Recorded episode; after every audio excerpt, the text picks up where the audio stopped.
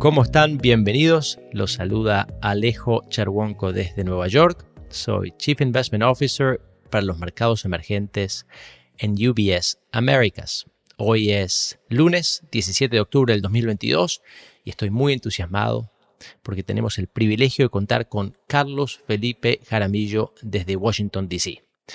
Carlos Felipe es el vicepresidente del Banco Mundial para Latinoamérica y el Caribe.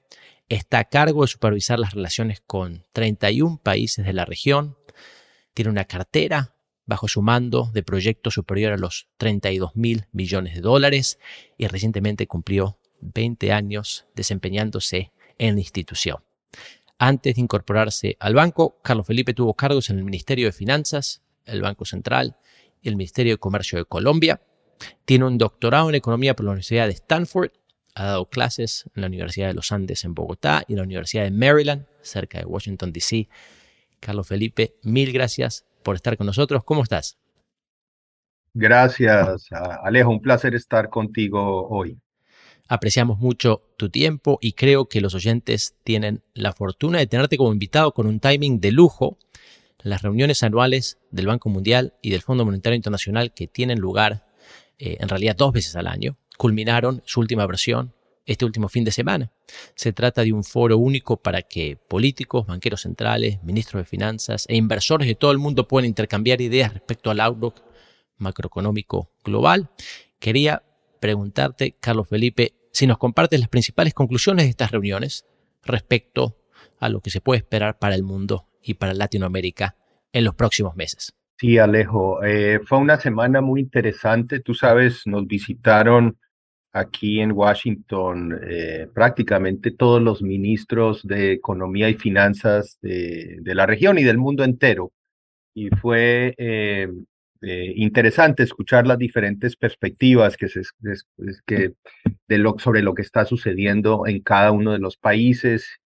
Y mira, te diría que en el agregado, este año 2022 ha resultado ser un año mucho más complejo de lo que esperábamos eh, hace unos meses, ¿no? Eh, cuando empezó el año en enero, yo pensaba que este iba a ser un año de un regreso a, una cierta normalidad después de la pandemia. Ya, ya iba a ser un año que pronosticábamos eh, un, crecimiento moderado y una cierta estabilidad en las variables generales de las economías y de la economía global, pero pero bueno, lo que más eh, escuché de los ministros es el impacto múltiple que ha tenido especialmente la guerra en Ucrania, ¿no? La invasión de Rusia a Ucrania, eh, que a pesar de que queda lejos de la región, ha generado una serie de impactos que han reverberado en la región, ¿no? y que le han generado problemas a, los ministros de Economía y Finanzas en el manejo de, nuestras economías. Eh, por un lado, pues saltó el precio del petróleo, que venía relativamente alto, pero bueno, se puso bastante más caro por varios meses por estos problemas de suministro y sanciones.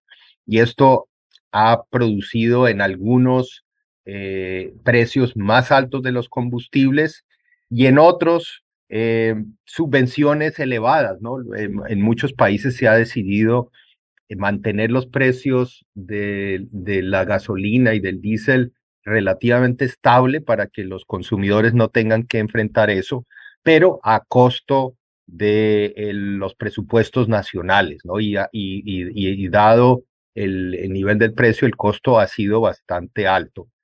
Eh, por el otro lado, el precio de los alimentos, ¿no? Tú sabes, la guerra generó escasez sobre todo de trigo, ¿no? Ucrania es un enorme eh, productor y exportador de trigo y algunos otros alimentos y entonces se dispararon los precios y empezó a escasear el trigo en los mercados mundiales y esto ha acelerado eh, la inflación en prácticamente toda la región, toda América Latina y el Caribe, en realidad, en realidad en todo el mundo.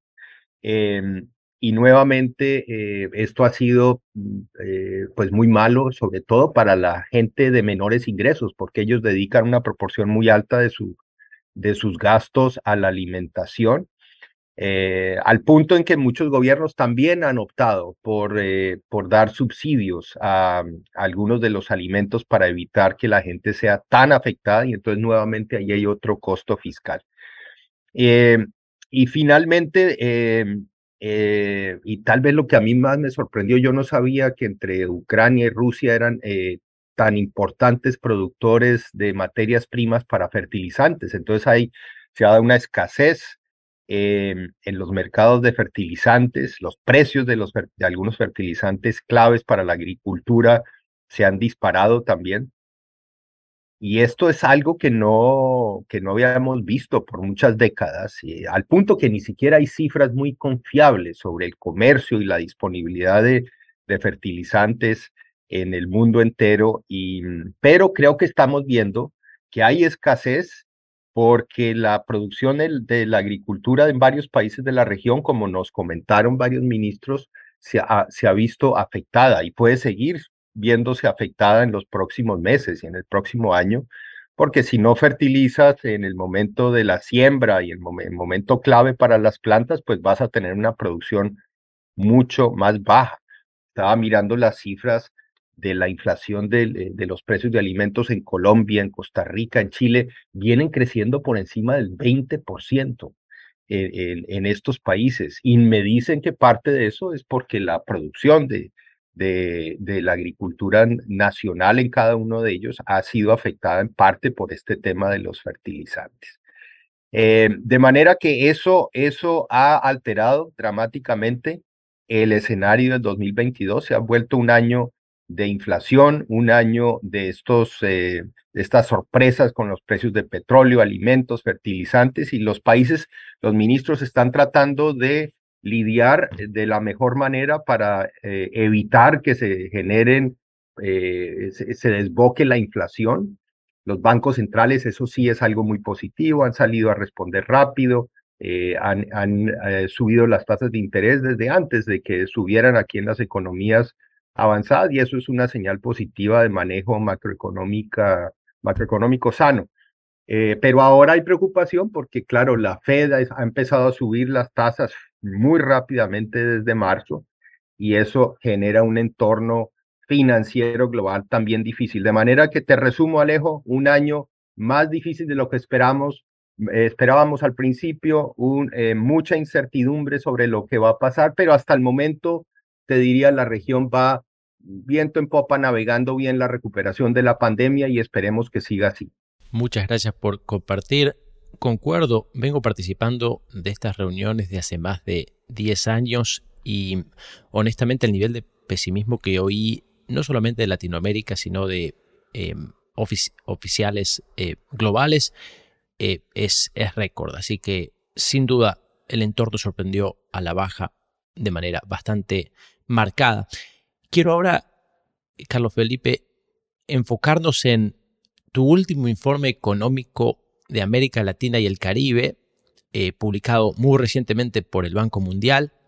Allí ustedes hablan de crecimiento económico para la región, entre comillas, resilientemente mediocre, de una inflación, como nos adelantabas, bien encarada por los bancos centrales, en el sentido de que se han movido mucho más rápidamente y agresivamente que los bancos centrales del mundo desarrollado, pero que no obstante la inflación muy probablemente demuestre cierta persistencia en los próximos trimestres. Eh, y también ustedes hacen hincapié en los desafíos fiscales de la región. ¿Nos puedes compartir más detalles sobre este análisis? Revisamos la coyuntura, ¿no? y consistente con lo que nos dijeron los ministros, encontramos que el 2022 es un año difícil, pero que pero en el que la región sale relativamente bien parada, en gran parte porque las subidas de algunos de estos precios internacionales de alimentos y de petróleo le, le, le, ayudan a varias de las economías claves de la región, sobre todo la mayoría de las economías grandes de nuestra región exportan alimentos, ¿no? Me refiero, por ejemplo, a Argentina, a, Brasil, eh, Paraguay, etcétera. Entonces, ahí, ahí es un efecto positivo en, los ingresos por exportaciones y, em, y algunas también son exportadoras petróleo, ¿no? Me refiero a Ecuador, me refiero a Colombia, eh, Trinidad y Tobago. Entonces, la tasa de crecimiento para este año eh, la vemos alrededor del 3%. Lo que más nos preocupa es el 2023. El 2023 estamos proyectando eh, un crecimiento mucho menor, de apenas 1.6, o sea, casi la mitad de lo que esperamos para el 2022. Y esto porque vemos que el entorno global va a ser mucho más negativo, ¿no? Vemos que las economías avanzadas, que son las que compran muchos de los eh, productos de exportación de nuestra región, eh, eh, están saliendo muy perjudicadas en esta situación actual por las subidas de tasas de interés, ¿no? Están tratando de bajar la inflación con tasas de interés más altas y em, Europa está creciendo muy poco, la China sorprendentemente y principalmente por este tema del control a cualquier brote de COVID, em, se ha caído mucho en sus tasas de crecimiento y ha dejado de ser el gran motor eh, global que había sido en, en, años recientes, sobre todo para compra de productos latinoamericanos, e igual Estados Unidos, que está en este proceso, todavía la economía americana está está moviéndose bien, pero con el aumento de las tasas el año entrante lo más probable es que va a caer su tasa de crecimiento. Entonces es un entorno muy negativo el que vemos para el 2023 externo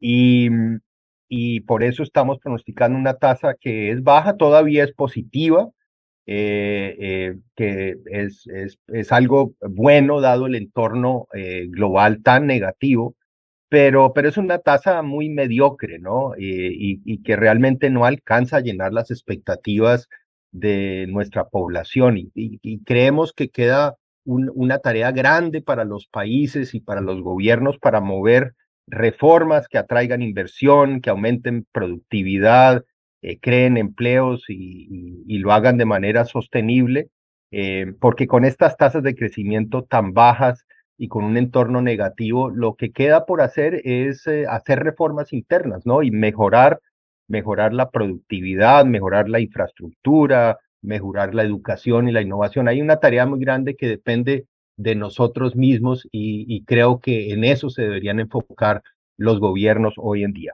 Y en términos del 2023 desafiante, ¿hay grupos de países que crees que pueden estar mejor preparados y otros que pueden enfrentar más dificultades? Es difícil pronosticar, pero me atrevería a decir que los que están eh, mejor preparados para unas subidas altas en las tasas de interés de la Fed son aquellos que tienen eh, niveles de deuda relativamente bajos y dependen mucho menos de tener que estar eh, financiándose en los mercados externos. Creo ya vemos que la financiación em, externa se ha vuelto más cara, eh, más complicada. Entonces, ahí hay países que tienen niveles de deuda medio, bajo, como, no sé, Perú, Paraguay, Guatemala. Esos van a estar, eh, yo creo que en muy buena situación porque no tienen esa esa, ese afán, esa, esa preocupación de financiarse externamente en momentos en que las tasas de interés están altas. Y bueno, eh, el caso contrario es aquellos países que dependen mucho del endeudamiento externo en moneda extranjera y no tienen muchas más alternativas. Aquí hay varios países de la región. Eh, me preocupan más los países medianos o pequeños que no tienen muchas alternativas, algunos en Centroamérica, y, pero realmente te digo, la situación más preocupante eh, sigue estando en las economías del Caribe.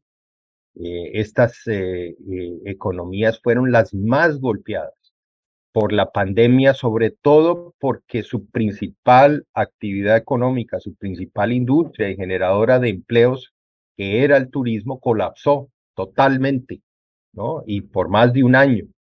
Eh, y estos países ya venían con endeudamientos altos, eh, principalmente por los golpes de los huracanes y ahora están volviendo a enfrentar los problemas de los huracanes, los daños de la infraestructura y los embates del cambio climático y son islas que no tienen muchos más recursos y no tienen cómo afrontar esta situación. Además, importan la mayoría de sus alimentos, entonces están viendo estos, estas importaciones cada vez más caras.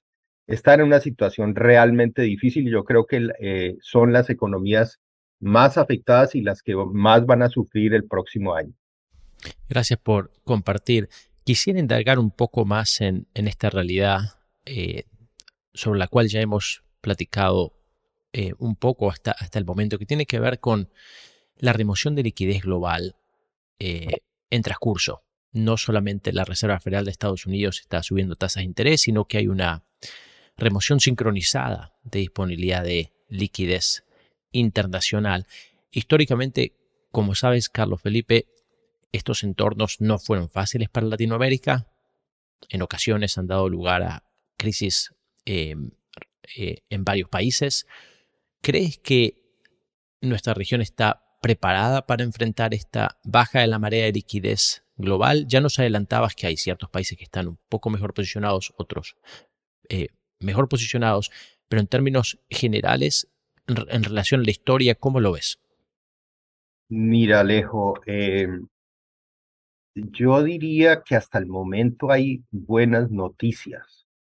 Eh, y, mi sensación es que estamos mejor que en otras coyunturas similares eh, que hemos vivido en el pasado recuerda que sabemos por la historia de nuestra región que cuando Estados Unidos estornudaba, así decíamos, nuestra región entraba en colapso inmediato con pulmonía, ¿no? Em, eh, y esto lo vimos muchas veces en las últimas décadas. Em, de manera que es algo muy positivo, hasta cierto punto sorprendente, que a pesar del acelerado aumento de las tasas de, la Fed desde marzo, hasta el momento no han habido grandes crisis, ni de deuda, ni han habido salidas masivas de capitales. Eh, es algo positivo, ¿no? Y creo que vale la pena destacar esto.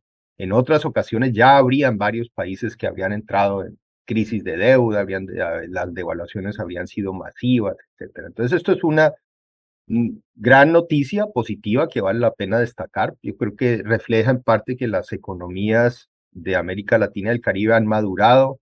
Sobre todo se han desarrollado mercados nacionales de capitales, ¿no? Y, y, muchos de los gobiernos se financian en moneda local y, y además los niveles de deuda, con la excepción comentaba ahora del Caribe, los niveles de deuda en general no son tan altos como lo eran en el, en el pasado cuando empezaban estas crisis.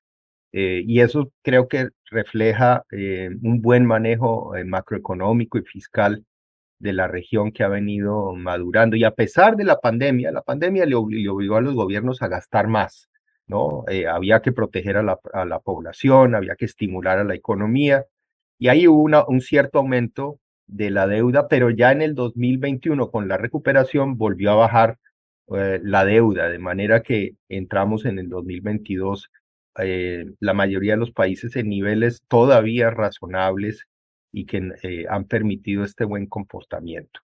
Em, de manera que eso es una buena noticia, pero, em, pero no te puedo decir que ya estamos en un momento de tranquilidad absoluta. Como te decía al principio, hay muchas incertidumbres, hay casos, algunos casos puntuales difíciles. Hay por lo menos dos o tres países que han entrado este año con niveles, y aparte del Caribe, con niveles de endeudamiento alto y que han tenido que subir la deuda aún más para poder responder a las múltiples eh, problemas de precios altos de alimentos y fertilizantes y todo esto. Y, y que tienen que acelerar este año eh, su ajuste en ingresos y en gastos del gobierno para, para poder eh, eh, seguir operando. Yo espero que, que la región pueda navegar esta transición de toda la economía global con relativa tranquilidad como lo ha hecho hasta el momento, pero tendremos que esperar a ver cómo se desenvuelven las cosas en un ambiente con mucha incertidumbre. Completamente de acuerdo. Los oyentes del podcast saben que hemos cubierto este tema en el pasado y reconocemos que la región está mucho mejor preparado que en, episodios históricos, en particular la proactividad de la política monetaria que mencionabas anteriormente, Carlos Felipe, cuanto más rápido y cuanto antes los bancos centrales han subido tasas de interés, el, la salud de las cuentas externas de las grandes economías latinoamericanas y la mucho menor dependencia relativo a la historia de endeudamiento en moneda extranjera relativo a endeudamiento en moneda local nos hacen llegar a conclusiones muy similares a las que nos has compartido. Quería eh, hacerte una última pregunta, reconociendo que la realidad geopolítica del mundo está cambiando rápidamente y pareciera que el 2022 va a quedar en la historia como un año en el que un mundo multipolar se sedimenta, en el que Estados Unidos y China empiezan a pujar mucho más explícitamente y fuertemente por influencia a nivel global. Lo que quería saber de ti, Carlos Felipe, es qué implica esta realidad para Latinoamérica, cómo está posicionada la región en medio de esta puja. Mira, Alejo, es, es un tema eh, bien complejo y muy cambiante, ¿no? Em, a mí me parecía personalmente algo muy positivo que eh, hubiera entrado un nuevo, un gran comprador eh, de productos de nuestra región, ¿no? Porque eh, históricamente las exportaciones de América Latina iban fundamentalmente a Estados Unidos y alguna proporción a Europa, entonces el hecho de que entrara China como un tercer gran comprador, pues nos diversificaba, nos daba más opciones eh, y era algo positivo. Siempre es mejor tener diferentes alternativas, pero como sabemos la geopolítica se ha complicado y ha hecho eh, cada vez más difícil manejar esta, esta, este movimiento global. Yo, yo creo que en esta, en esta puja geopolítica, como la, la denominas tú, América Latina todavía tiene mucho por ganar, ¿no? Y está todo este tema de la posibilidad de atraer inversión eh, sobre todo de aquellos que les preocupa tanto tener la producción de, muchas cadenas industriales eh, basadas principalmente en la China, ¿no? Y, el problema de la pandemia acentuó esto y entonces ahora hay mucho interés en que haya diversificación de cadenas globales y América Latina, sobre todo estando tan cerca de Estados Unidos, y eh, podría eh, ser un sitio donde llegara mucha inversión, es lo que la gente llama nearshoring. Eh, lamento decirte que en mi opinión hasta el momento es poco lo que se ha podido atraer. Y yo creo que esto responde pues a la incertidumbre del momento y también responde a que el ambiente de negocios en, en nuestra región sigue siendo muy difícil para los inversionistas. Todavía hay muchas trabas y, y permisos, requisitos que encarecen, dificultan la inversión y, regulaciones em, que no se mantienen en el tiempo, se cambian con frecuencia y no, no dan suficiente confianza. Em, y además de esto, América Latina eh, no ha explotado plenamente los beneficios del comercio moderno. Seguimos siendo una región que comercia relativamente poco, sobre todo si comparamos con los asiáticos, que son los que han crecido más en las últimas décadas. Y además seguimos comerciando principalmente productos tradicionales de bajo valor agregado, em, ¿no? Agricultura y, minería. Em, entonces, yo creo que ahí tenemos una tarea muy grande y hay un enorme potencial en, sectores de servicios, ¿no? La exportación de servicios que está creciendo mucho en algunos países de la región, eso hay que fomentarlo. Esto sobre todo crea empleos para los jóvenes, sobre todo jóvenes que tienen buen acceso digital y buenas habilidades digitales. Yo creo que la mayoría de los empleos futuros están en esta área y de ahí la importancia de, acelerar esfuerzos en educación y sobre todo en las habilidades digitales. Carlos Felipe, muchísimas gracias por estar con nosotros. Le vamos a dar conclusión al segmento. Se aprecia mucho el tiempo, sobre todo luego de un fin de semana en el que definitivamente no has podido descansar. Así que, en serio, muchas gracias. Con mucho gusto, Alejo. Gracias a ti. Y para los oyentes, hasta la próxima. Como siempre, nos pueden seguir en las redes sociales y nos dejan sus opiniones. Espero poder hablar con ustedes nuevamente pronto. Un abrazo.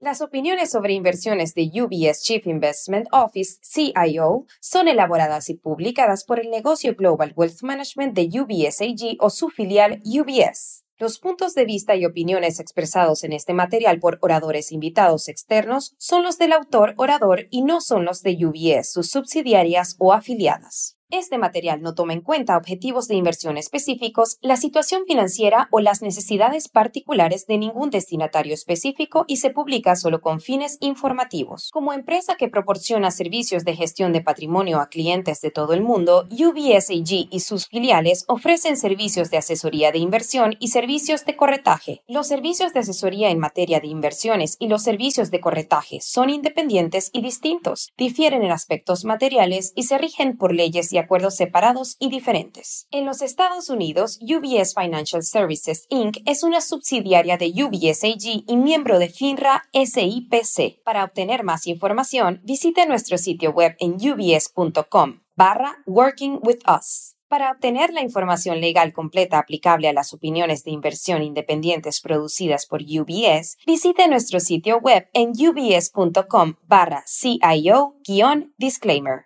Nada del contenido de este podcast está destinado a ser ni debe ser considerado como una solicitud o promoción. No todos los servicios o productos están disponibles para los clientes en todas las jurisdicciones.